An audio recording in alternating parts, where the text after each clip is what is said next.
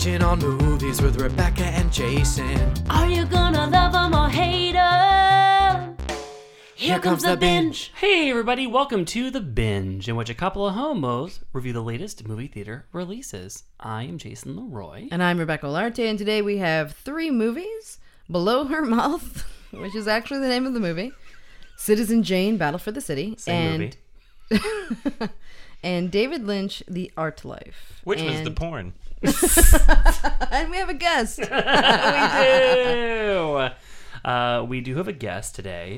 You guys know the rating system. Binge it is our highest rating. Consume in moderation means like it's kind of meh. And send it back means life's too short for that mess. But you know what life is not too short for is friends.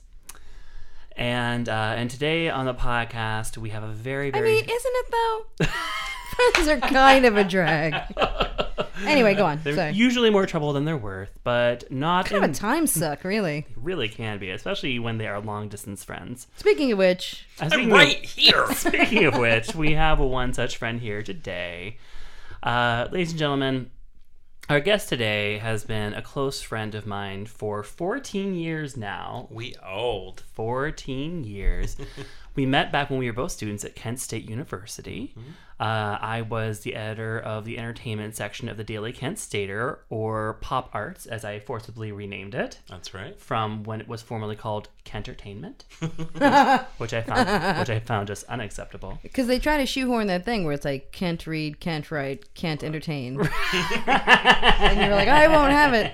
And then he was having a s'mores one morning for breakfast. He's like, what if we call it Pop Arts?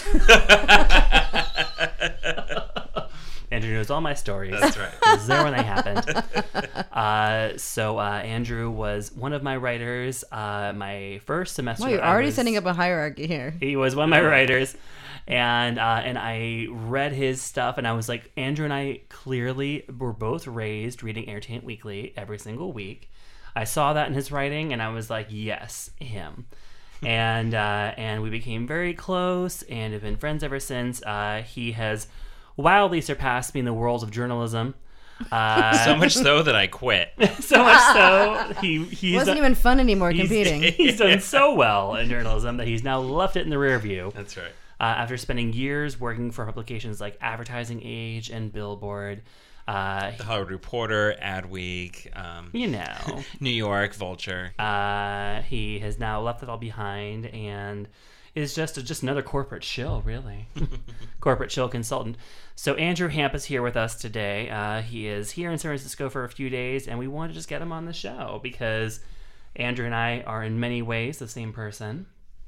And so if anything, we're proving that we're not today. Exactly. Yay. By being on the show at the same time, and also by forcing Rebecca to indulge us while we talk about a movie with lots and lots of lesbian sex. It was a weird request. You're like, I have this great idea. There's this movie that's really this steamy lesbian sex movie, and I think you and Andrew and I should get together and watch it and then review it. And I think you should be forced to explain it to us. Yes. As two gay men. So what were they doing in that scene? Not acting well. And what's the thing with the nose? Oh, the Lady and the Tramp? It is. Yeah. We'll get to that. We'll get into all of that. Anyway, hi guys. Thanks for having me. Yay! So Andrew, how long have you been a fan of the show? Since it was a blog. Yay! Andrew is an OG, the Binge blog originalist. That's right. He's been around since the beginning, always encouraging me. I was binging The Binge back when it was just called Overdose. Guys, also, you should know we've had some wine. Yeah.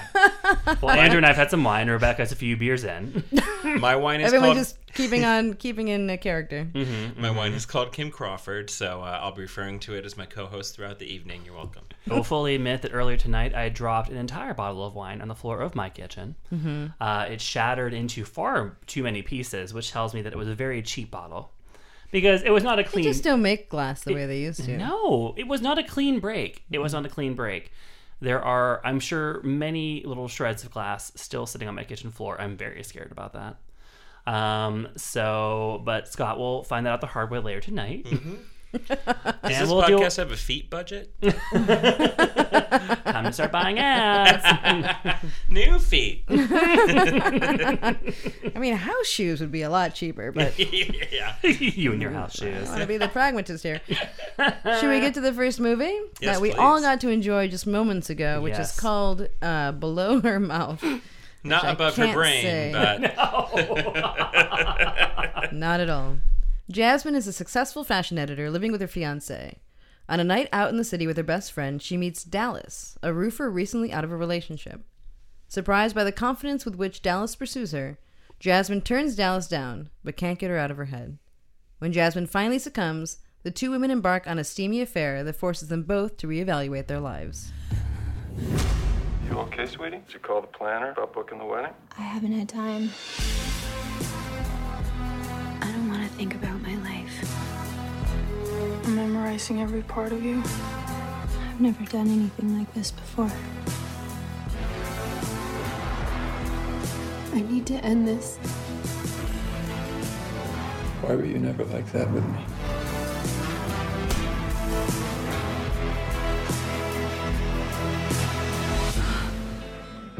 I want you to stay. Well, okay, guys, here's how I thought about this. So this is yet another film that I saw at TIFF last year. Oh, my God. And, I'm sorry I watched a lot of movies. And I saw this film there, and it was incredibly awkward, as any film with lots and lots and lots and lots and lots of very earnest emotional sex is. And so then I saw it was coming out, and then it just happened to be coming out the week that Andrew was going to be here staying with us. And I was like, you know what would be funny? Would be to force Rebecca... who famously really hates sex in movies, to watch a movie with so much graphic lesbian sex in it, with two, like, shrill, shrieking gay men who would then turn it all into a joke, and then would come into this podcast together and would be like, Rebecca, what was all that? Is that how it works? And you'd be like, I'm not commenting! End of review. Okay, so the next movie we're watching Citizen Jane, which I personally found a lot more erotic. Nothing is sexier than a good urban plan. I love watching an old lady save a city. I mean, she wasn't old at the time. Well, she was always old. I love it when I love it when an urban plan comes together. So Below Her Mouth. I mean, it starts off with that title. So, and we will say that, and this is something that Andrew noticed while he was researching beforehand, was that this is a film that is made entirely by women. So it really by women for idiots. Yes. So it's made entirely by women, and it really sort of tests the boundaries of the female gaze, if you will, because wow, is it graphic? Yeah. Yeah, I feel like the female gaze in this instance is just one that mirrors the male gaze. Oh, tightly. Really? That's correct. Yeah, it just takes like, oh, this is what the gaze is. I'm going to use this too. Yeah, it's equal opportunity in the sense that females can be dumb perverts too. Right. Okay, all right. Done. Sounds a little better when I say it, but okay. All right. Oh my God! I'll take it. Okay, so this movie, first and foremost, is Canadian. As we kind of try to make it, we try to think of it as the low-budget Canadian Carol. Yes.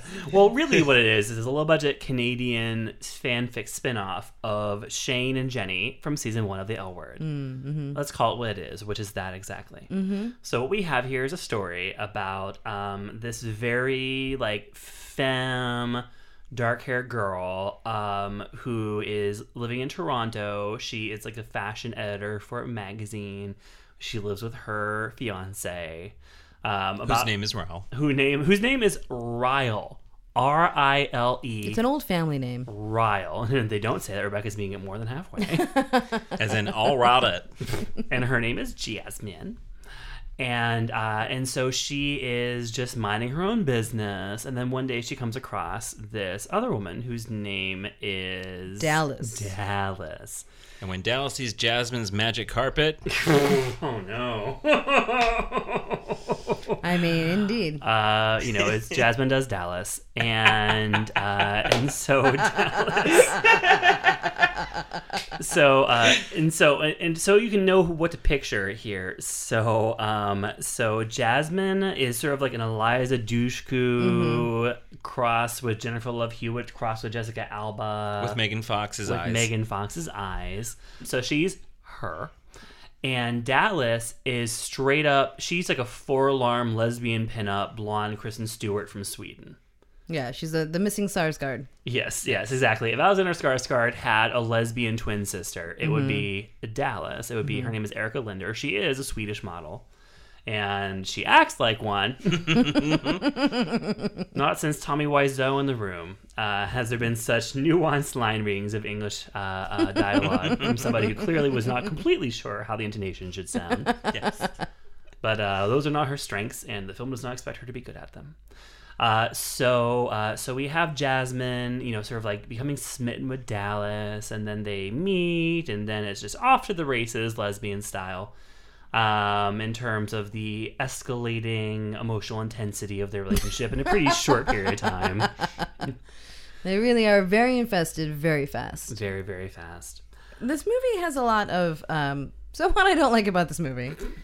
I mean, a lot of things. But, it has this... the Dallas character is this archetype of the, unemotional, lesbian playboy. Aloof. Unavailable. But it's Jordan Catalano. Immature. With a cliche job, she's a roofer. Oh, yes. She's a roofer for a company called Above Our Heads, which seems to be some sort of play on the title of the movie. And is just super aggressive in the way she pursues Jasmine, in a way that if there was a male in that role in the movie, it would be disturbing. It would be kind of a thriller, why is this guy stalking her and being so physically aggressive and continues to follow her even though she's made it relatively clear that she's not interested. But it's always celebrated in lesbian film, and I hate that. Interesting. Look, fine. She has sexual charisma. I don't. That might be the case. Whatever. I'll put that out there. But it's dismissed in most films as predatory lesbian. That's where that's the category she would fall into. Right, but because she's super hot, she gets away with it. Right.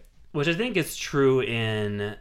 I don't know if it's limited to only gay films, where it's true that, if you're super hot, you can get away with bullshit that otherwise you wouldn't get away with. But I think that probably is true that, in lesbian films, it's sort of there's not that same sense of the physical threat of a male's, sexual power and, forcing his will, that kind of thing. So here it's sort of oh no, it's fine. It's two ladies. Yeah. And, it's not rape if it's a woman. Oh no. It's I don't know, it's not new or fresh, and it doesn't do any favors to people who aren't, smoldering or, or attractive people who can read. People who appreciate sex. Yeah, one of the best parts of Dallas's apartment is that she has these bookshelves that we're supposed to assume that her character probably built, but there's no actual books on them. Not one book. No, I think they're full of cables and strap-ons. Yeah. This is a film that does not shy away from showing a strap-on. No. It makes it very, very plain and very blunt that Dallas does have a strap on, and that it has a regular role in her lovemaking. And that there are probably a collection hanging on those shelves, otherwise known as cliterature. That's one of many puns Andrew came up with while we were watching the film. Hey, you're welcome. I mean, the film is just any run-of-the-mill Wolf Video lesbian, I don't know. Well, sex story. There's nothing special about this film at all, unless you're with you've had 2 bottles of, what do you call it, Kim Cattrall wine? Kim Cattrall wine. And Kim Crawford. Thank you. He wishes it was Kim Cattrall wine. I will say we all kept each other. This is not. It's not like the assignment where we're it'd be funny no matter what. I think this movie we had a very good time with. But I think, unless you're watching it with like-minded people who have been drinking and who can appreciate the finer hilarities of a lesbian erotic drama, it might not be the best. But this movie has nothing going for it. Yeah, it's a different kind of enjoyable, because you spend something like The Assignment wishing that it could be better, right? Because of all the people involved. Below Her Mouth, you don't want anything else from it than what it already is. Well, I'll say this for it. So it's very much a mood piece. It's very emotional. The mood is hot and horny. It's very emotional, and and there's a great soundtrack, terrific, that's sort of like female vocal electro soundtrack. Remember this name, Ralph. That's a lady. She's a great Toronto pop songstress. Lady Ralph. She has a song in the movie. Mm-hmm. It has a kind of like a dreamy, sensual kind of aesthetic to the filmmaking that I think is beguiling. And I will say that even when I saw it last September, so the actress that plays Jasmine, her name is Natalie Krill, and I think she is genuinely great in this movie. I think she's genuinely great. She gives everything in this movie. Like, she lays her fucking soul out there in this movie. And everything else. And that's part of it, though. Like, no judgment to her. Like, she really goes there in terms of exposing herself in every possible sense in this movie. And there's like a soul to it. So, like, so she does go there in the sex scenes. But then her emotional scenes, she's raw. She's just really raw. And I think that this is like a really standout performance. And I think that Erika Linder doesn't really compliment her super well, because she is she's every inch a Swedish model who has not acted before. So she does what's required of her in terms of, keeping this specific kind of fantasy going. But Natalie Krill, who plays Jasmine, genuinely, I think, gives a performance that should be commended. I mean, I still don't think it makes seeing the movie worth it. Like, the story is so thin. It's a romance. It all happens in 24 hours. It's unbelievable. The characters are so cliched. Like, if you were to subtitle it U-Haul a Love Story, it would have been more subtle. Really would have been more subtle. The way that the Dallas character is so obvious in the way that they're unable to make connections with people. People don't even really act that way, where you kind of like wake up in the same... Like, it doesn't make any sense. It's a lesbian stereotype, or a stereotype of people in general that doesn't, I don't know, work in the story at all. I will say that Natalie Krill's abs are like... on anything I've ever seen in a movie. Mm-hmm. Yeah, no, some really, really incredible ab work from Natalie Krill, despite the fact that she's playing the more femme one. Correct. I think that, what's interesting about Below Her Mouth is that this is, it's an example of this. It's not like there's no other movies like this, but it's an example of lesbian erotica made by, for, and about women. And so, like, this is a topic that comes up a lot when people talk about sex scenes in films, this idea that, like, okay, well, it depends on who's telling it and who's framing it and whose eyes it's through. And this is a movie that was not made to arouse men. It was made for queer women. I mean, as a queer woman, I would say that, like, to assume that because it was made by women doesn't mean that it was still made in the style... is to not say it wasn't still made in the style of the male gaze. Like, I don't feel like it was any different than it... I would never have known a woman directed this movie. It didn't feel any different at all. Like, I think that it's fantastic that a woman directed it and a woman wrote it, but they didn't do anything particularly different to make it seem that way to the viewer. It wasn't nuanced to the female experience. No, it wasn't. It was... I feel like the lack of story is part of the problem. Like, it kind of goes to these sex scenes in sort of unrealistic ways. Well, to be fair, we also talked over every single dialogue scene. All three of them. How many lines of dialogue are in this movie, Andrew? Guys, we kept joking about how much processing there was. There'd be like a sex scene and then 10 minutes of processing, and then a sex scene and then 10 minutes of processing. I mean... But also zero character development. I mean... Well, but no, that was what was coming through the processing that we were talking over. I don't think that was character. You're giving it way too much credit. No, there was. Yeah, have you seen the movie in its entirety with no talking over the dialogue? I can say in those scenes, like, they are really reaching to develop who these women are. That part's also unrealistic. They spend one night together. They spend the whole next day talking about their childhood. That's the processing. That's unrealistic. I mean, it doesn't make a relationship that builds this whole movie to the degree that this relationship is supposed to be like this. Like, sure, but is it unrealistic that they would, spend a wild night together and then the next day talking about their childhoods and their feelings? I mean, so you're saying that it is a stereotype, but that it is also made by women, and therefore it is breaking the stereotype of men who've made these movies before. Well, no, because men haven't made movies about, like, deep lesbian relationships so much. So I'm not saying it's breaking any male stereotypes. And I think the idea of the female gaze versus the male gaze here is not about that. It's not about, like, how men think what lesbians are like, necessarily. I think it's about, saying that this was about saying that, you know, women too, it's sort of like claiming a space in erotic cinema for women. So I think there are three levels. I think there's like the straight up straight guy view of like a lesbian movie relationship and like that way of looking at sex. And then I think there's this gay men with a lot of lesbian friends who like have these like this repertoire of jokes of like lesbians move in together and lesbians process, and like so it's a view that's like right in between where you're like, mm-hmm. you know a little bit more. Why are you looking at us when you're saying this? I'm just looking at all four of your eyes. And then there's actual lesbian relationships that are maybe a little bit of that stereotype, and maybe sometimes they're sexy in the way that straight men cinema thinks. But at the end of the day, it's still a stereotype. It's your stereotype, not some straight dude stereotype. But it's still not realistic. Well, okay, but like tell that to the queer women who made this fucking movie. I mean, do we know that they're queer women? Yes, they're queer women. It was made by queer women. So like this is a movie that was made by queer women for queer women. I mean, that doesn't mean they have to do a great job. Well, no, yeah, no, I get that. And I'm not saying that it has to represent every queer female experience, but I think that the experience in this movie is a valid one. I think that genuinely it's a very sort of sensual romance. And, you know, I think that, you know, it does really push the boundaries in terms of the sex in a way that makes it a little hard to take seriously because, you know, it crosses over into... I mean, I felt like the sex was actually very realistic. It didn't feel... Okay. I mean, it was a large part of the movie and that was pretty crazy. Mm-hmm. But I think that it wasn't The Handmaid's Tale and something that you're like, okay, this is possible. I'm sorry, this isn't The Handmaiden. Mm-hmm. Where it's like, okay, this is possible, but it's also kind of like within the context of their like experience and relationship. I felt like these were very like believable, realistic sex scenes. Mm-hmm. It's the what got them there and then what they do after it and then how it affects their life that doesn't make any sense.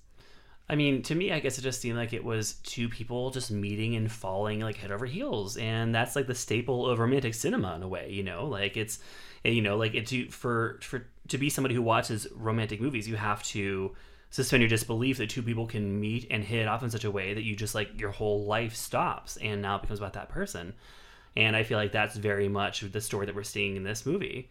I guess it would be easier to understand that if it felt more genuine and or the characters weren't such stereotypes of like this butch roofer lesbian. Mm-hmm. To me, oh, sorry. And if it just wasn't as predictable. I mean, you can see every mm-hmm. plot change coming from a mile away. Mm-hmm.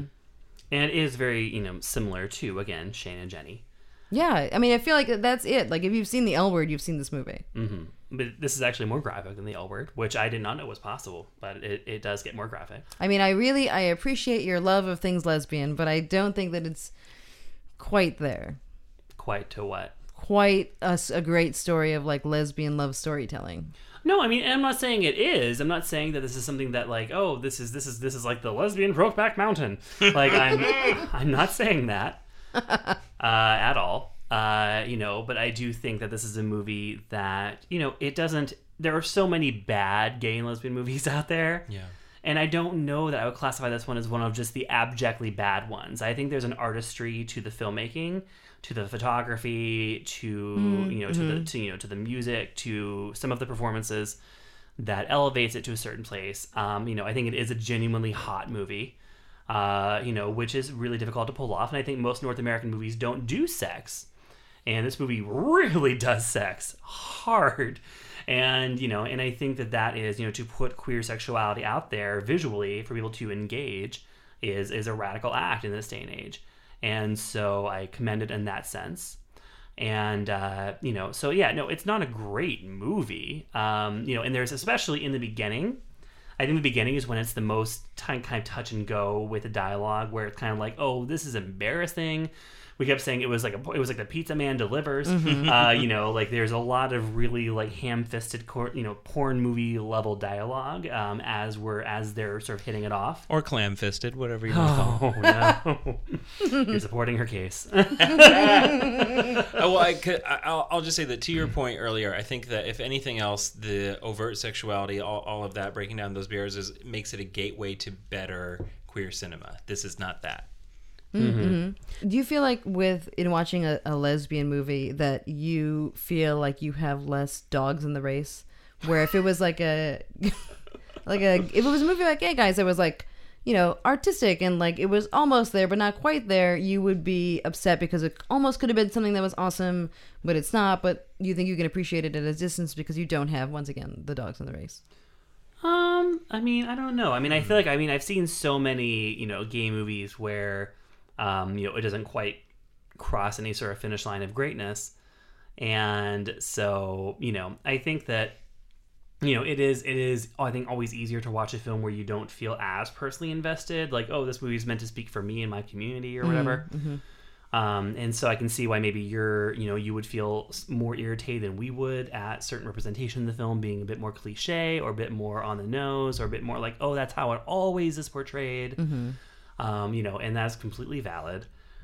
So, you know, like, so possibly, you know, I think it's, you know, Andrew and I are two gay men who do love lesbian culture. Yes. So, you know, so it might be easier for us to just like sit back and laugh, which granted, okay. Sit back and laugh. All three of us were doing. Don't let Rebecca's self-righteousness make you think she was not laughing the whole movie. I was laughing at this. I thought this whole movie was ridiculous. Of course yes, I was laughing the whole time. At the end of the day, it's wildly entertaining, regardless of its quality.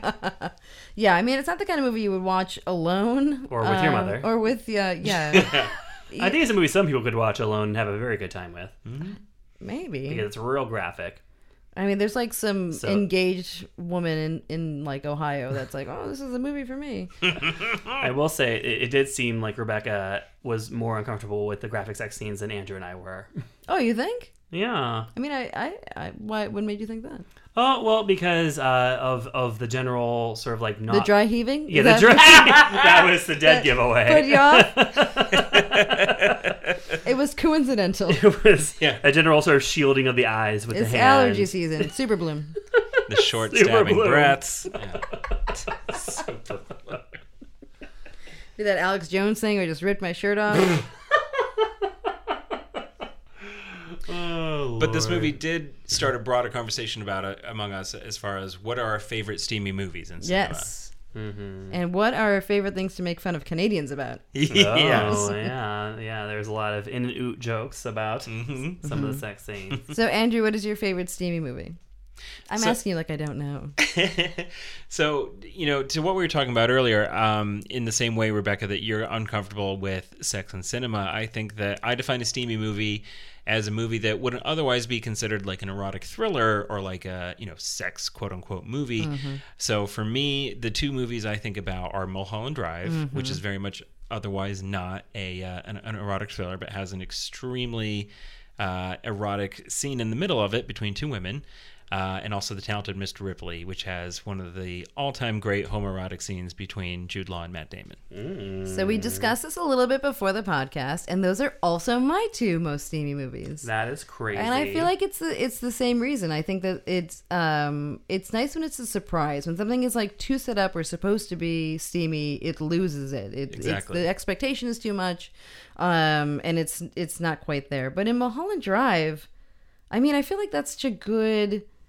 both like while it's happening, while the characters are sort of like having this like steamy romance, and then even the afterwards when you're like, okay, maybe that was, you know, it was in a blue box or it was beer goggles and she's just a waitress at a diner with fucked up teeth, and I guess this is where we've gotten ourselves. Yeah, the best part about that scene is that you still have no idea what it even means in the context of the film after it happens. No, but like that, but in that, like all the parts of that movie, that while they don't connect, they have this like real genuine chemistry at these moments that are so beautiful. It's like the Rebecca Del Rio singing moment. It's like, you know, you're being fooled, you know, you're not supposed to believe it, but you do every time. I've seen the movie 100 times. Every time you're like, oh, she's not singing. And It's the same thing. These people don't make any sense. There's no reason they should have this passion for each other, but they do, and you love it, and you get swept up in it. Our David Lynch documentary review is coming up later in the episode. Oh, it is. And Talented Mr. Ripley, I mean, as we were talking about, it's just, first of all, it's in a place with people and a look that you want to be.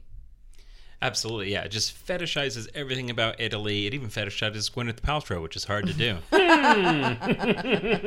Nope. And the scene that we're referencing, it's really when like the mounting friendship between Jude Law and Matt Damon's characters becomes something more over a game of chess, where Jude Law happens to be bathing in the bathtub, and Matt Damon invites himself in, which, as any gay man who has tried to turn their straight friend over the years can attest, is the ultimate goal. Am I right? High five. Hey. True. Yeah, that movie, I mean, Jude Law just exudes sex beautiful in one way. And then Matt Damon exudes sex in another way, which is like this obsessive, also beautiful, but like hidden under like a pair of glasses. But also innocent, like you feel like it's beyond his control. Like it's possessive in a way that he can't fully define. Also, he got an insane shape for that movie. Yeah, he really did. His abs actually are the only thing that rivaled the chick from Before Her Mouth. Or what's Below Her Mouth. Before Her Mouth. Gonna have some more Kim. Before Her Mouth. After Her Mouth. Whatever. That was another, yeah. If you guys do watch Below Her Mouth, then please make a drinking game with your friends where you just think about how many things that's below my mouth right now, jokes you can make when you're watching it, because that's all we did. That's all we did. Also, acronyms for the CN Tower.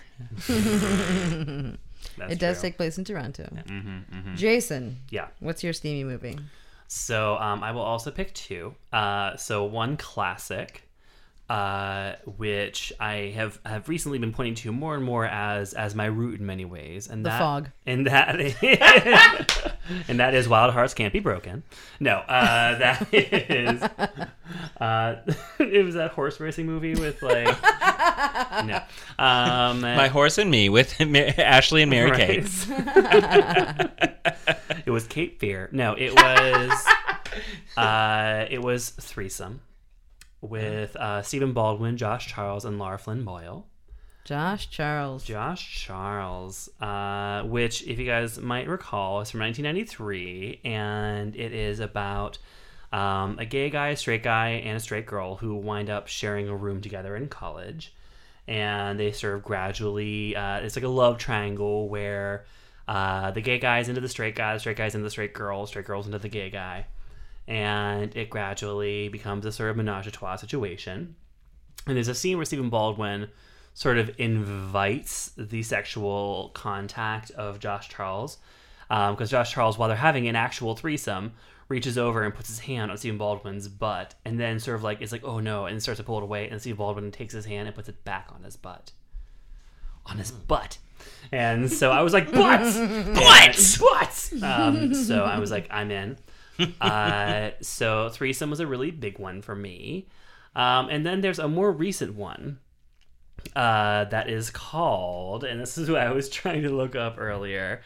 It's called Paris 05:59, Théo and Hugo. You made that up. And it's a really, really, really awesome movie. It's sort of almost like a gay Before Sunrise. It Before Sunrise started with like 20 solid minutes of actual hardcore gay sex. So it's a story that begins in a gay sex club in Paris. And, you know, so we're watching all this actual, like for real, unsimulated gay sex going on. And these two guys, you know, sort of like they meet and they have sex. And then they, you know, get their clothes and leave the club. And then they go out walking through the Paris streets, sort of walking each other home and talking, and you know, each other. And it was filmed, you know, in real time, in the middle of the night in Paris, and it is just the experience of watching it. It really does harken back to that kind of like Before Sunrise sense of intimacy, and of authenticity, of that emotional immediacy of like getting to know someone in a very real way that feels exciting. In this case, they've already had sex, and so it's that kind of, I think it's a more common thing with gays. Where we're sort of like, you know, the sex can come really, really early on, and then you're like, oh, well, let's get to know each other now that we've done that. So it's like the French version of Weekend. In a way.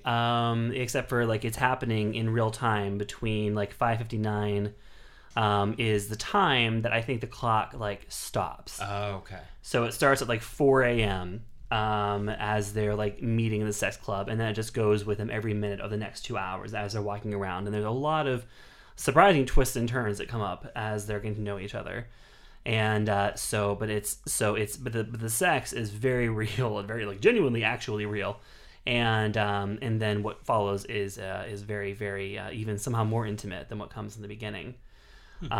So it's really I saw it last year at Frameline, and it really has stayed with me. I've continued to think about it. It's a great film. And is it out? Yeah. I think it's coming out in. It might be on VOD now. I think it's actually just like these recent weeks been coming out in theaters like the Roxy, and doing a VOD run. So again, it's called Paris 05:59, Théo, which is T-H-E-O, and Hugo. And I really, really, really recommend it. And I want to take this opportunity to recommend the sort of like more recent release. But I also agree very much with Talented Mr. Ripley. And like definitely when I saw that movie when I was 17, and even the scene, you know, grossly after Tom kills Dickie and then just like holds his body in like as they, oh my God, I was like, I would do that. Yeah. I mean, and all those like moments of flirtation before, like when they're in the jazz club and like you're like, is he kind of? And there's Sophie Rahama sitting there just when they share that microphone. Good grief! Oh, for My Funny Valentine. Uh-huh. Yeah. No. Well, when they do Tu Vois Americano. Yeah. If someone's like Hoppin is just sitting there in the background, just glaring at them, just snapping. And also, you guys smell like bacon. In Mulholland Drive, one of the other scenes, even though it isn't like overtly steamy, but it like really grabs me every time. It's also my favorite movie. Is when Naomi Watts is first brought into the studio to audition. Oh, and she's singing "I'm Told Every Little Star." Not even that. Not even that. She walks in. She's being walked in by like the director's like ex-wife, who's the casting agent, and Justin Theroux's sitting at the director's seat, and he's listening to them do like 16 Reasons, and he like looks back to like see what the commotion is, and like she looks at him and he looks at her, and it is like. Fucking stop me every time it gets me. It's such a really the chemistry of that scene just really amazing. Someone's excited for the Twin Peaks revival. I should have watched that David Lynch documentary. Me too. All right, well, Below Her Mouth, it's unrated, but probably would receive an NC-17 for the graphic sex and nudity. And it's what did we give it? I'm giving it a send it back. I don't think it's worth anybody's time. Oh, I would give it consume moderation. I would give it a consume with friends. Yes. Yeah, okay. Consume with friends, but that's really... It's definitely not an airplane movie. Can you imagine watching this on an airplane? What would the airplane... You would be like you shielding your screen so much. But also the airplane edit of that movie would be 12 minutes. All 13 lines of dialogue. The best is when I saw Keanu on an airplane and they replaced all the motherfuckers with Mother Hubbard. Mother Hubbard, really? Yes. And then at one point in the on a Ferris scene, they said, "Give me the fancy bag." That just made me giggle. What airline is this? United. I got dragged off. Oh my goodness! Oh, what a drag! Can't do anything. So the next movie is going to be Citizen Jane: Battle for the City, which is our pick of the week. Pick of the week. Pick of the week. Pick is the pick of the week. Arguably, no one did more to shape understanding of the modern American city than Jane Jacobs, the visionary activist and author of The Death and Life of Great American Cities. Jane Jacobs was the most articulate voice of a movement. Please, you have to move a lot of people out of the way of a big housing project. The people who rent, they don't own it. What are they going to do, throw me in the street? After 51 years, I'm citizen and everything. Where was this going to end? Take the money and go away. What would we have left? People have to insist on government trying things their way. So this is one that I requested us to take a look at. I have read The Death and Life of Great American Cities. Now, how did you come to read that? My mom's really into the idea of urban planning. Is she? No, she's more into the ideas of mistakes people made in the 50s. Oh, so is it like a lifetime of pursuits? Right. Yeah, just a lifetime of hating things. Mm-hmm. Yeah, and you know, living in San Francisco has had some of the same faults in terms of trying to make things a way people who were in charge thought they should be utilized and thought they would be utilized. Turns out they're not. Our civic center, our downtown, they're beautiful, buildings, but nobody goes there. Right, they just end up being places where homeless people sort of gather. Right. I was struck by that in the film when they were talking about the way that... So this film is specifically about Manhattan. The whole film is just about various disputes that occurred in Manhattan between this guy who seemed like such a villain And the film certainly does not attempt to make him look like not a villain. So that's really funny. I also... whose name is Robert Moses. Robert Moses, yeah. So I actually thought that the movie... Made him look better than he was? Made him look better than he was. Because I talked about... So he was this guy who sort of like, you know, worked his way by... He did a couple of really great things. He made like public beaches and public parks. He also made bridges in New York. And so he did great stuff. They acknowledge that he started off as progressive. But then he ended up... I think the real problem is that he ended up getting...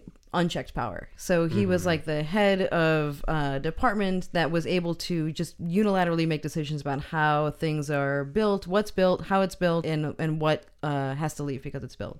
And as that continued to progress and he got older, you know, it got a little ugly. And then people needed to step in. People like Jane Jacobs. Mm-hmm, mm-hmm. And so even though it was just about specifically Manhattan, they do talk about this idea of, you know, part of the urban renewal is making these civic center areas that end up being used almost entirely by the homeless.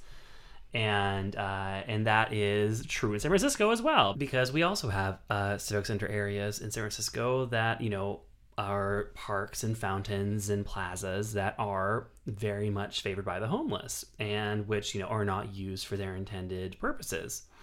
And so I thought what I thought was really fascinating about watching this struggle play out in Citizen Jane, and this is a movie where the majority of the action takes place kind of starting post-war New York, so sort of starting mid-40s, and then kind of going for the next 25 or 30 years, is this conflict between that sort of entitled sense of wanting to just come into a situation with this abstract ideal of like, well, it should be like this, and then just imposing this idea that like comes from a sense of entitlement of like, oh, well, we're experts in our field and we know what this should be, and the current trends of modernism dictate this, and so a city should be this. Versus, and there's even like a line in this movie where they talk about how like she goes back and explores after they've made one of these civic centers in like Pittsburgh, I think, and it's not being used. And so she goes, because she's a journalist as well. And she asks them why. And they're like, oh, we don't know how to explain that people are too stupid to figure out what we made for them. Oh my God. Yeah. So there's that end of the spectrum. And then on the other end, there's Jane Jacobs, who is saying like, cities are about the people in them. Cities are about people on the streets. And so what we have here is a film that talks about sort of like 1930s, 1920s New York as being like the ultimate. You know, whenever there was just this organically occurring community, different communities that all made up one larger community. But then post-war, we had the urban renewal startup, which mainly constituted destroying a lot of the you know, the communities that were considered blights, which frequently was African American communities, and just, you know, and destroying sort of like that stoop culture of just blocks and blocks and blocks of buildings that had stoops, and people just like just enjoying just being out in the street together, sidewalks together, just being like, okay, well, let's like just destroy all of that. The lack of apology for the people in this movie for displacing people is stunning. It really is. That's some of the quotes they managed to pull that people said on record in terms of like just the lack of just like, oh, well, yeah, you know what, you know, to make an omelet, you have to break a few eggs. Yeah, and like, literally, that is the wrong analogy here, because this is people's lives. This is their lives. You have to move some people around, but you know, we want this to be a great city, right? You know, it's just it's stunning. It's stunning and appalling. The lack of sort of like self-awareness that these people had, that were just like, well, we have to make New York the best city on earth, and to do that, we have to get rid of. They kept using like cancer analogies. Yeah. They were like, well, these are cancers. We have to cut out the cancer so that we can make this a great city, which is shocking, because really they are literally just talking about people like communities of color. Yes. Like, how can we get rid of the poor people? How can we get rid of communities of color so that we can make this a great city?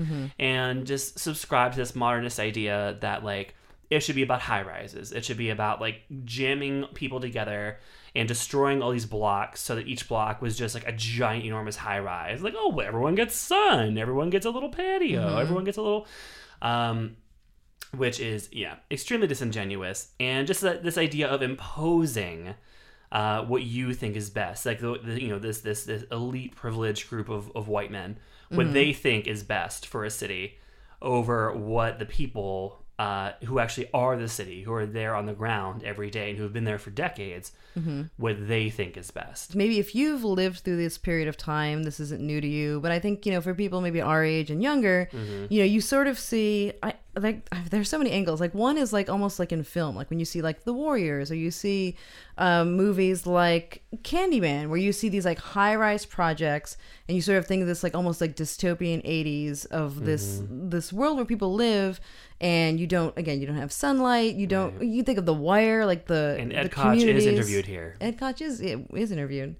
But you think of, and sure, there's probably a bit of romanticizing of slums. Absolutely. Here. There's a bit of that. There's a lot of like loving slow-mo shots of young children of color dancing under hydrants mm-hmm. and things like that. It's like, okay, that's, you know, like, let's not oversell, you know, like, oh, just the average person knows what's best. Like, no, that's not true. Mm-hmm. Not always, at least. But I think that the way her approach of looking at a city as an organism, and again, like you're saying, instead of imposing things, even for a moment, taking a look at how things are working, like what is working here.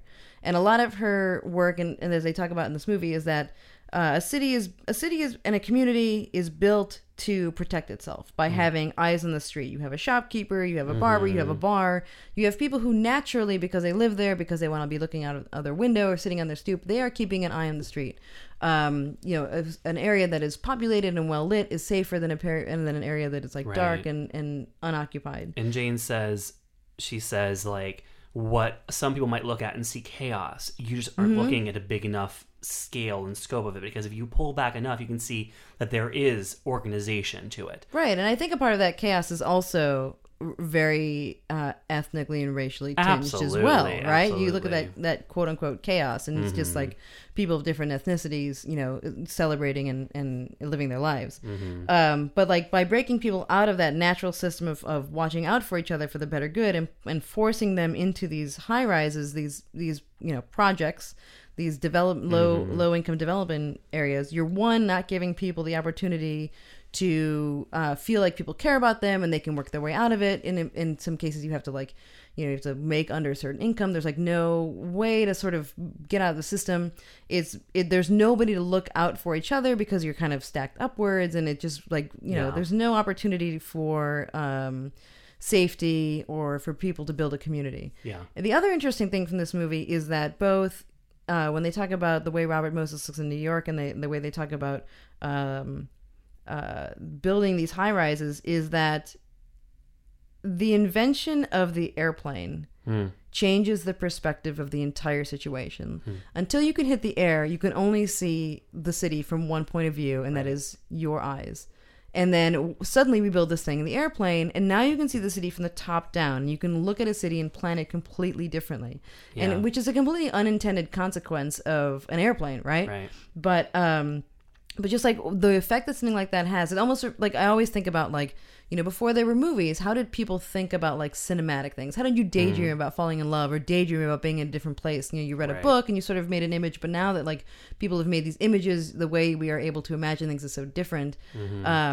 Before there were airplanes, people never realized what a city looked like from above. That is insane. Yeah. I mean, in this situation, unfortunately, it pushed people to make decisions they thought that were important that weren't. Right. The other important thing here, I think, is you sort of hit on this earlier when we were talking about this movie. The influence, although, you know, they frame Robert Moses at the beginning of this movie as being, you know, an altruist about, you know, he really wanted public parks and public beaches. It became about the American car manufacturing company. Yes. And it became about lining the pockets of developers, people like Donald Trump's father, who profited greatly. Who was never mentioned, and yet the Trump family looms large in the film for sure. I guess you could, if you were looking, hopefully say, you know, you come back from World War II and you think that everyone deserves a house and a car, you know, a house with a carport and a car, and this is the way of the future, and everyone gets one, and this is what everyone should have. But at the same point, like, how much of that is, you know, the advertising of you know, GM and Ford, and how much of that destroyed cities and made the Long Island Expressway and sort of built cities, the cities that we live in now that are car size and they're no fun to walk in and are super boring. Well, I mean, like, there's so much about this film that I think is so applicable to, you know, ills that we still have today. And mm-hmm. and part of it is this idea that, on the one hand, like, the Robert Moseses of the world want to be like, this is about safety, this is about preserving our communities, and this is about, you know, this is about the American way. And on the other hand, they're all like, it needs to be good for business. We mm-hmm. need to make it really easy for business to flourish and mm-hmm. to make money. Otherwise, we're all fucked.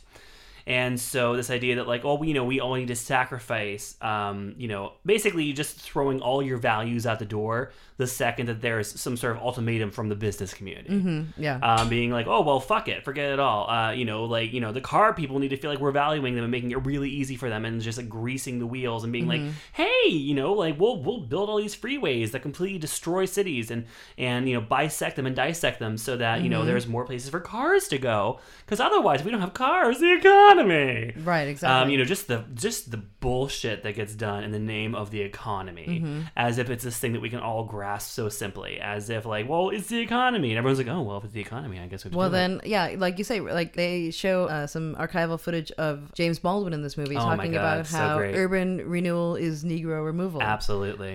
Which is like, oh, we build this highway, it's great for business. Oh, it's sort of built the city into a north side and a south side, so mm-hmm. it, you know, it built the city into an east side and a west side. Right, just the segregation that comes from this. Mm-hmm. It made me think of there was this fantastic HBO miniseries a few years ago called Show Me a Hero. Oh yes, about the guy in New Jersey. Yeah, in Yonkers. Yes. Well, the guy in Yonkers. Yep. Yeah. About, like, district, like, redistricting. Mm-hmm. And, you know, this, like, all these people in Yonkers who, like, didn't want to be redistricted to have, like, poor blacks be part of their mm-hmm. districts. And that was another, similar to Citizen Jane, is something where you're like, oh, that sounds like a really dry subject matter. I don't know that I would find that interesting. And me going into this movie, I walked into this movie, watched it today, walked into it 100% blind. I did not do any research mm-hmm. at all.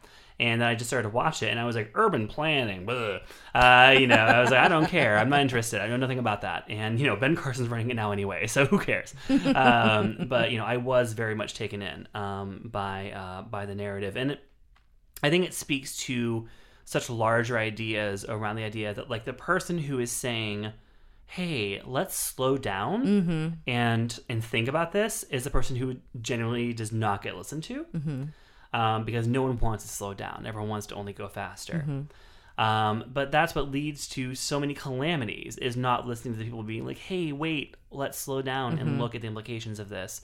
I mean, just like looking at our foreign policy, mm-hmm. You know, this idea that, like, it's just such an American thing, and we see that play out in this movie, to just be like, oh, no, I know what's best, and mm-hmm. I don't need to know any context. I just intuitively know what's best, mm-hmm. and I'm going to go and impose that somewhere where I have no jurisdiction. Mm-hmm. But I'm going to do it anyway.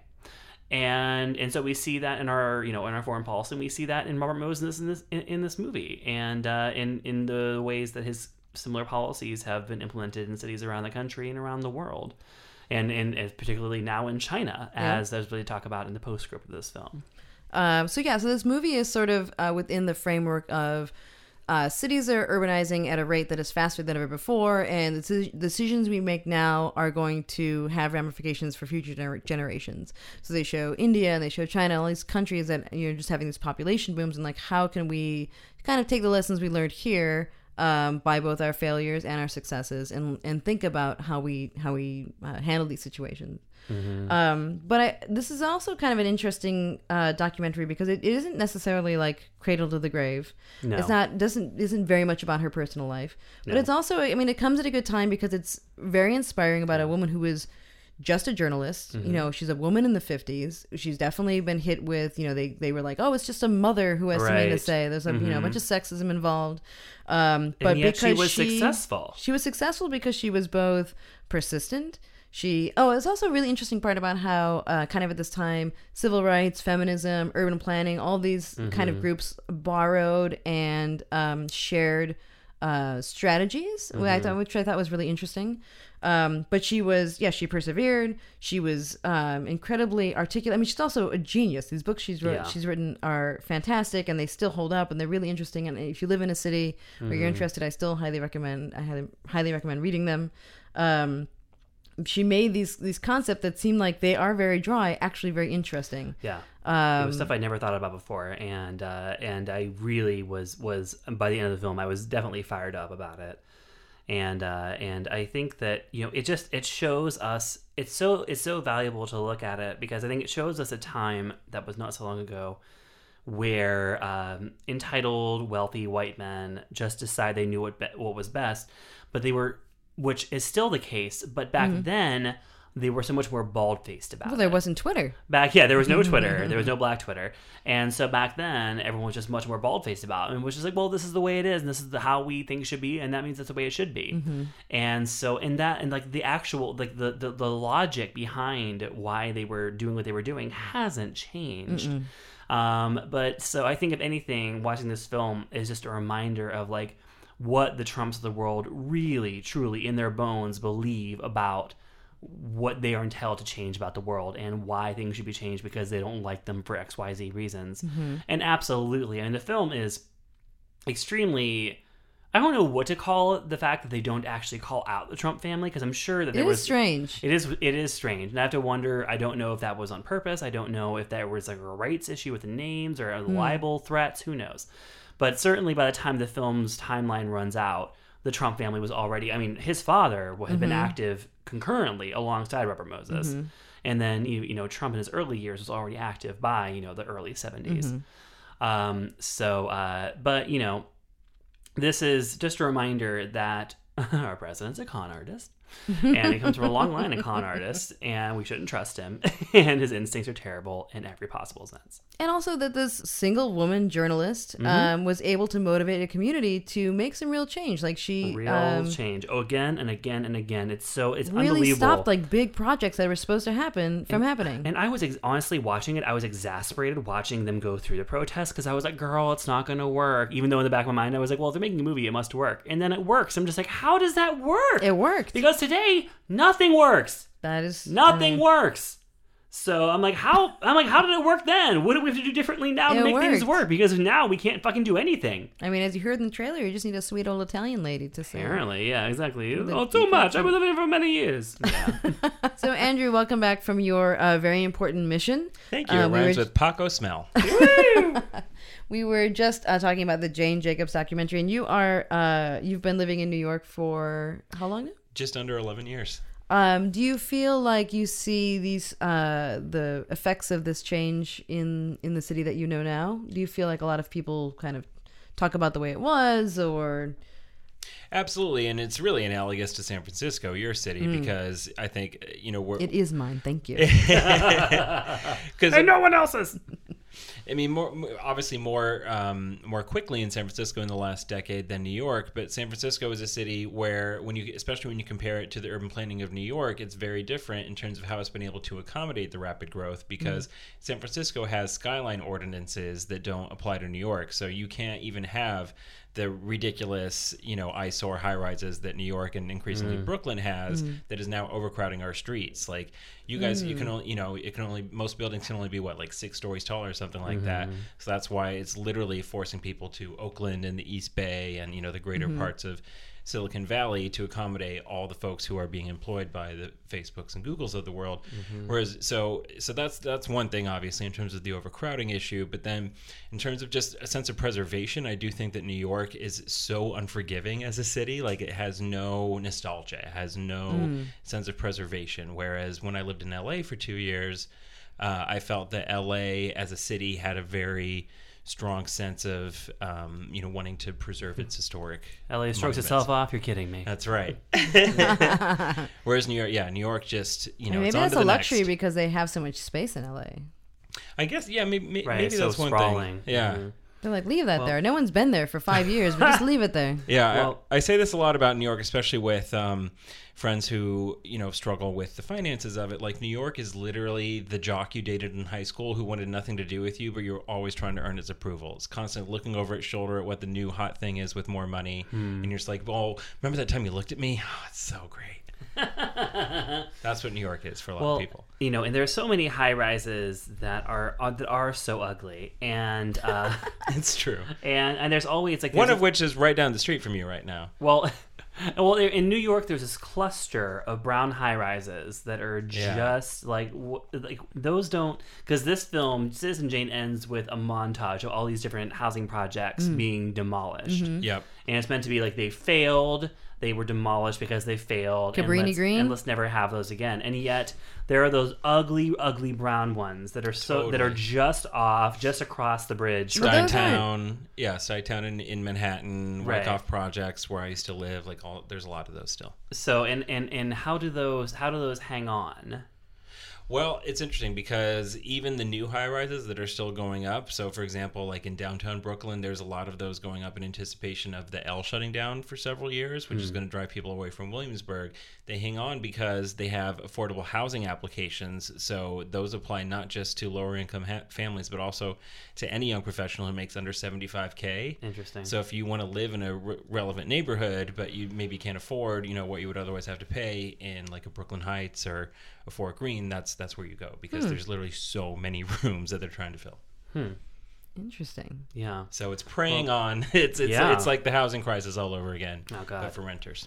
Well, yeah, I mean, here it does seem like, we've obviously in San Francisco, we've had so many condos going up around the city, but I guess they do at the end of the day, they do, answer to the limitations Andrew mentioned in terms of like how high they can go. But the thing that they don't really address is how drab and ugly they can be. Yes, very ugly. To go back to the film quickly, they sort of, we're coming out of World War II, we're in the 50s, and at a time where we're trying so hard to separate ourselves from communism and the Soviet culture, who really embraced like brutalist architecture for one reason or another, like that's sort of the model that they were trying to build with the like functional design, cement, just eyesores that they built. It's odd that it was an American thing, because like American, the buildings before that were, had a lot of charm to them, and a lot of like, craftsmanship, both in terms of like brickwork and architecture.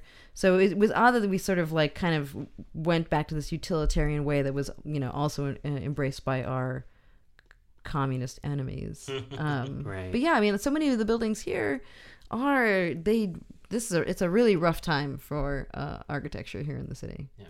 Yeah, I mean, there's a giant glass monstrosity right in the corner next to the Mint, which is really tough to look at every time I look at it. The one on Octavia is the worst. Oh yeah, the Octavian Market. The one from Looking. It looks like a prison. Yeah, it absolutely looks like a prison. And there are no windows. And it's done by like a top architect too. Yeah, it's real tough. Or maybe he's a bottom. Who knows? Oh, bing bang boom. Yeah, and I'm somebody who doesn't care about architecture at all, not even a little bit. But it did. But now you do. I know I do. But but now I did. I was like, you know what? I live in an old building. You do. And so I did pat myself on the back for displacing whoever it was I displaced whenever I moved in here back in 2009. We are sitting right now in just your classic railroad flat San Francisco apartment, taping a podcast to honor history. While Taco Bell sits in the kitchen. So we gave #this having it all. Citizen Jane: Battle of the City was our pick of the week, so I'm going to say binge it. Especially if you aren't familiar with this stuff, you haven't looked into it before. I feel like this is a really easy way to sort of, get interested and get kind of hyped and inspired by what people can do. Yeah, no, I would say binge it as well. I walked into this movie knowing absolutely nothing about it or anybody in it. And I was dubious throughout the movie, just because it did feel like it was a very activist slanted documentary that was like putting a sort of like a rose-colored lens on certain things, about like, oh, well, see, this is people are great, and what people need to understand is that people are great, people should be trusted.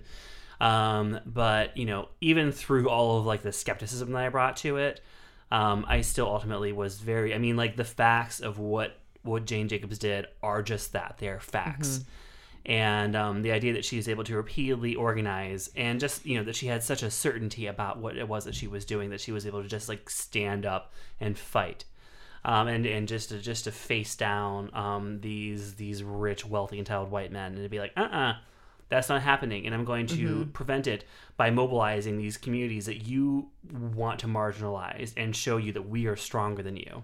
And a certainty that came from listening and observing, not from, you know, sort of... Absolutely. From actually being, that as a journalist, that she was just there listening and observing, and that through just her journalistic empathy, that she was able to be like, we can do this together. It's an incredible story.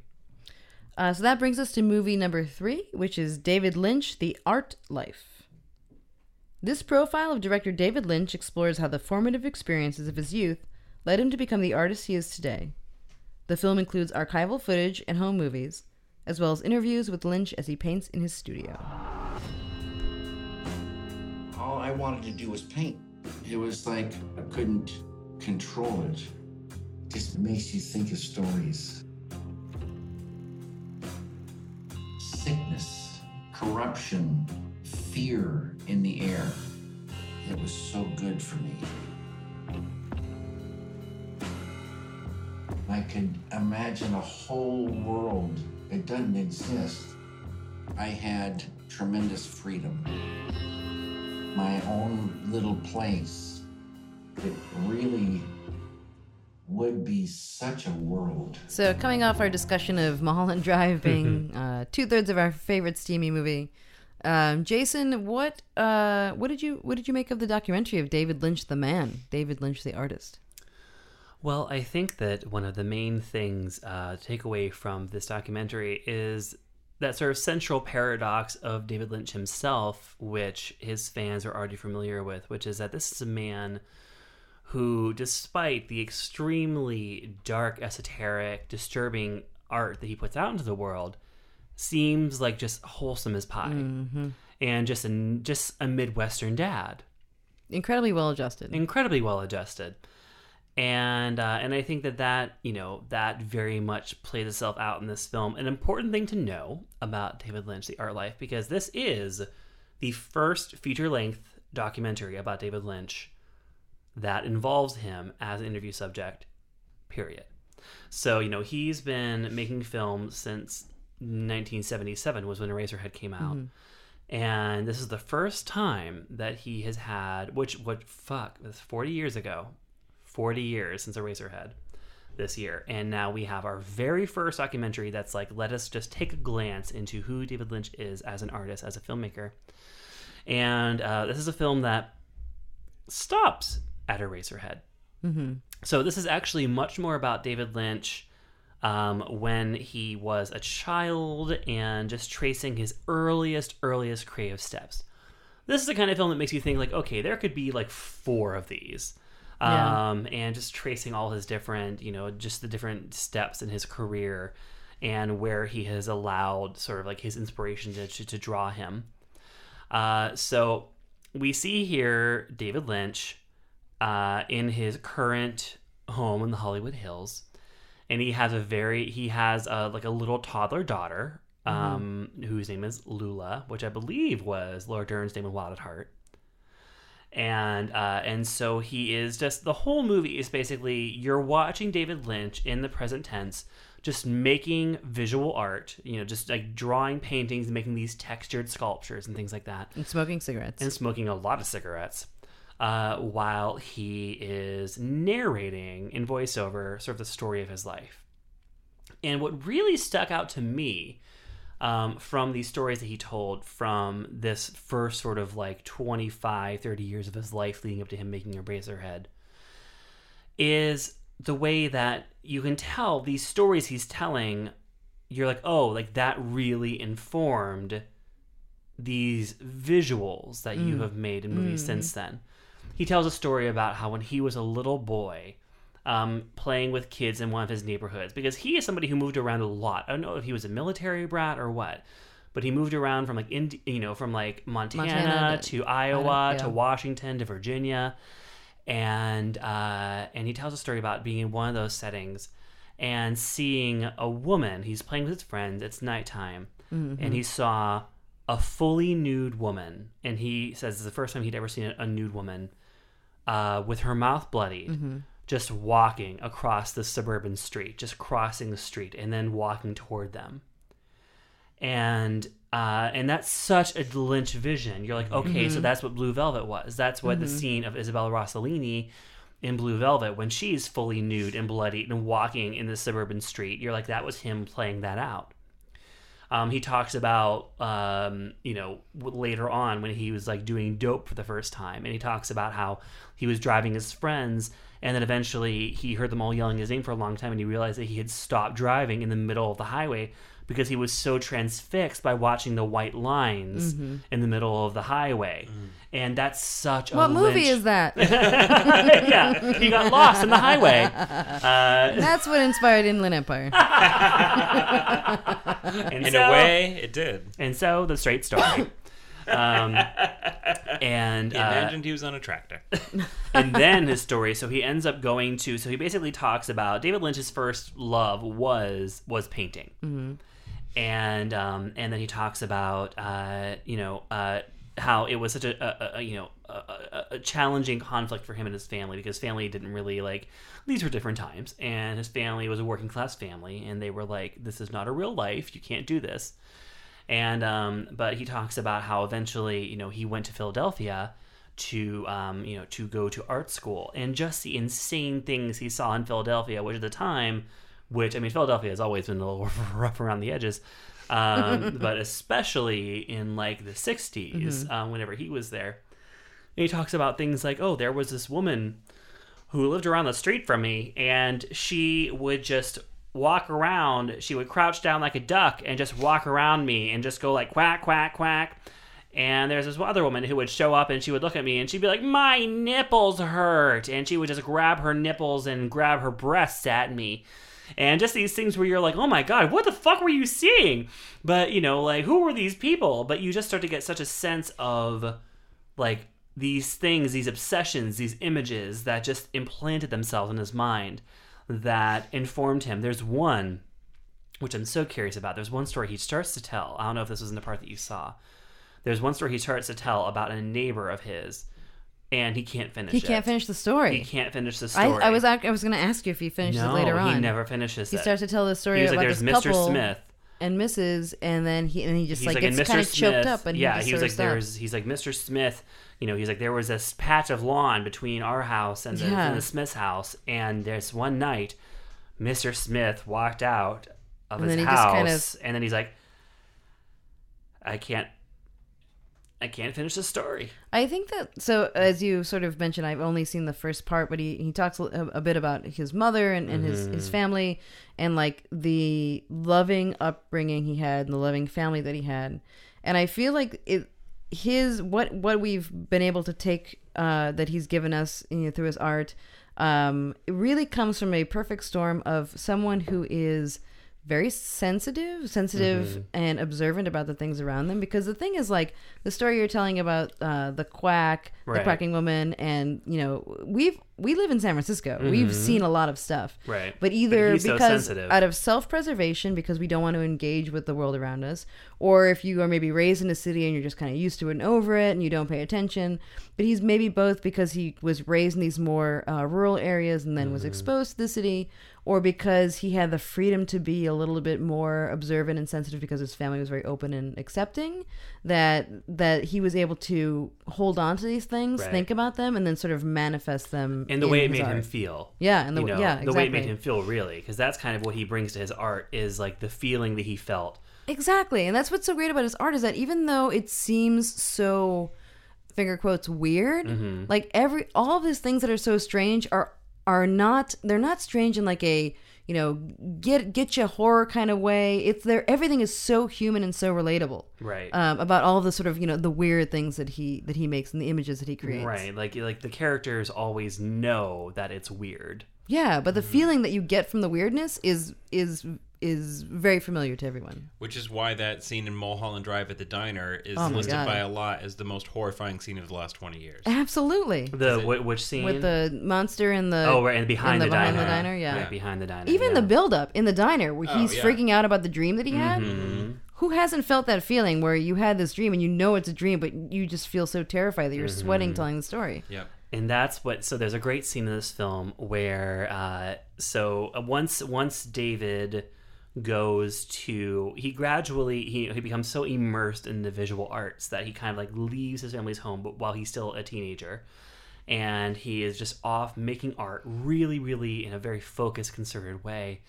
And one day, finally, he has like so much art that he's made, and his father comes to visit him. And so he takes him in, and while we're watching this with his narrative, we're like seeing all these different pieces of art that are being shown on screen that we're to understand are made by David in this era. And they are all invariably dark, disturbing pieces. And so he takes his father, and this is in the early 60s. He takes his father to look at his artwork, and he talks about how afterward his father sat down with him and turned to him with a very grave face and said, "David, you should never have children." Wow.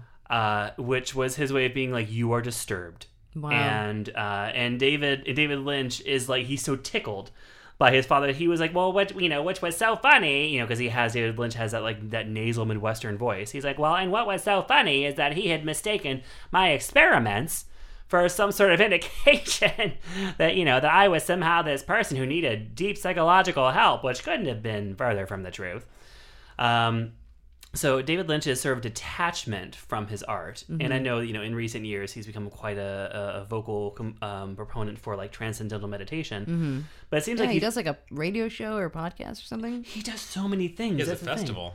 Really? Yeah, he has a festival. He makes his own albums. Mm-hmm. He has this thing at one point. There was like a website where you could like go to it every morning at 6 a.m. and you like listen to him live, like talking you through meditation. It's so fascinating. He's such a fascinating guy because he is, at the end of the day, he's such a normal, in a lot of ways, he's just a normal Midwestern dad.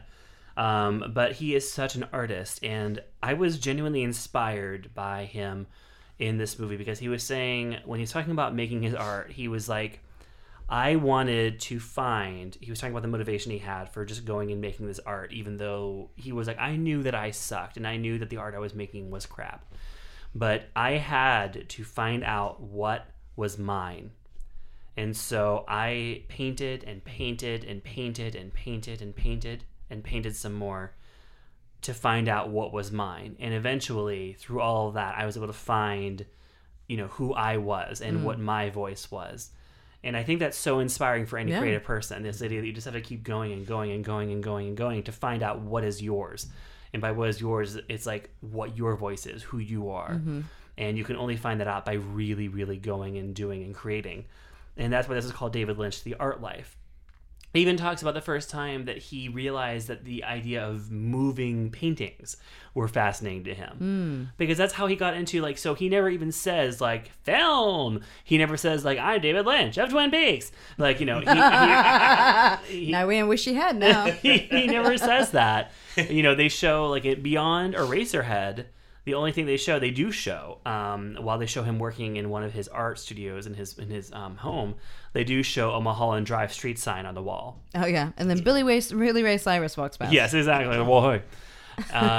But, it's really not a movie that is pandering to David Lynch movie fans at all. It's definitely a movie that's like, no, that's not what this is about. This is about David Lynch, the visual artist, who, as the film is ending, has managed to follow his muse to the point where now he sees what it is that he is here to do. And he gets this grant from like the AFI to make Eraserhead, and he moves to Los Angeles and he's making it. And that's pretty much where it ends. It doesn't end with like, and then I premiered Eraserhead, and then they gave me Elephant Man, or then Dune, or, it doesn't get into any of that stuff. It's just his life as a visual artist, and then realizing through just pursuing what inspired him that a moving painting, the idea of just creating these visuals, was what really fascinated him. And that's what I think ultimately will provide the most inspiration and understanding to his fans. Because when you realize that at the end of the day, we're talking about a painter, we're talking about sort of like a modern conceptual artist who just believes in the power of an image and of just like experimenting with these dark dreams and visions he has that have been imprinted on him. That's why his films are so dreamlike, because he loves that dreamlike feel, and also why they're so, elliptical and enigmatic, because he is not especially driven by conventional narrative. Mm-hmm. I felt like this movie, even though I don't feel at all like it was the intention, was very inspiring to sort of, or maybe not even inspiring is the right word, but it made me want to stop and think. You know, it's like it's something that what's that thing that makes you want to stop living your life for a moment and start looking at it? Things that make you go, I mean, those are all things that's the way I would normally describe anything that's terrible. A totem. Yeah, but I mean, I feel like there's that this is within a lot of us, and a lot of us have these experiences and ways we could share them that are interesting and relatable to others who've had these experiences, but we don't. We see it, we process it, we say that's crazy, and we put it away, and then we go to work, and then whatever. Mm-hmm. So I felt like it was almost kind of like a flag to sort of chill out for a second and think about all the weird shit that we see. Yeah. Well, and similar to Citizen Jane, it seems to be about slow down. Mm-hmm. You move too fast. Another film is about slowing down and observing and letting things in and being present, because what made both Jane Jacobs and David Lynch the great influencers that they were and are for David Lynch is that they slowed down and that they paid attention and were present. And also Jasmine in Below Her Mouth. If she had never slowed down and paid attention to that lesbian roofer, she takes the time to process how that pegging in the bathtub made her feel about her feelings. Oh my God, the theme here with these three movies is taking the time to process. Just sit on it and think. Oh shit! David Lynch, The Art Life. You're giving it a... Well, okay. So if you're a David Lynch fan, I will say binge it. This is a must-watch for any David Lynch fan. If you're not a David Lynch fan, it's a consume because it's the pace is very leisurely, and if you don't care about David Lynch, you're just gonna be like, what the fuck do I care about any of this? Yeah, I guess it's like if you don't know the end result, then it's gonna be like if you're somebody who, because David Lynch inspires a level of cult fanaticism where who you are if you're a David Lynch fan, and if you're just like, I want to know this man, this movie will be like manna from heaven for you. But if you're somebody who is not, if you're a fair weather kind of casually, David Lynch, whoever, don't rush out to see it. But I do think that there is a lot to be gained here from just the idea of the artist's life. Well, here's my question: do you feel like you now know too much? Because isn't that the greatness of Mulholland Drive or even Twin Peaks, right? That they're unsolvable. No, I don't feel like I know too much. That's a great question. I don't feel like I know too much because David Lynch is always, since he is so directly involved with the making of this film, and since it's him narrating himself, and there's literally no one else interviewed in the whole movie. Yeah. David Lynch would never give away too much. He's so protective. So he still controls the narrative. Absolutely, yep. He's so protective of his mythology. So he absolutely does not give away too much. Got it. So the mystery is intact. Excellent. It is rated... I'll binge it. Yay! It is unrated, but probably would be R for language and disturbing imagery. I also I felt like it was the first time I've seen a movie where I was like, man, it bothers me that he's smoking so much. I hope he lives forever. I know. Yeah, it is. We're in the age now where it's really hard to see people smoking in movies. That sucks. But... That's it. Thank you so much for listening. Thank you to Andrew Hampp. Thanks for having me, guys. Yay! Thank you so much. Is there anywhere we can, your fans can follow you, find you, freak you out? Yeah. What do you want to promote? You can find me on Twitter and Instagram at ahamp or a hamp. AHAMPP. The extra P makes all the difference. And Jason is on Twitter at XSFaggot. I'm at FightBalance. Thank you so much. Be sure to subscribe if you like the show. And that's it. Bye, guys. Bye. Binging on movies with Rebecca and Jason. You made it to the end. That's amazing. There goes the binge.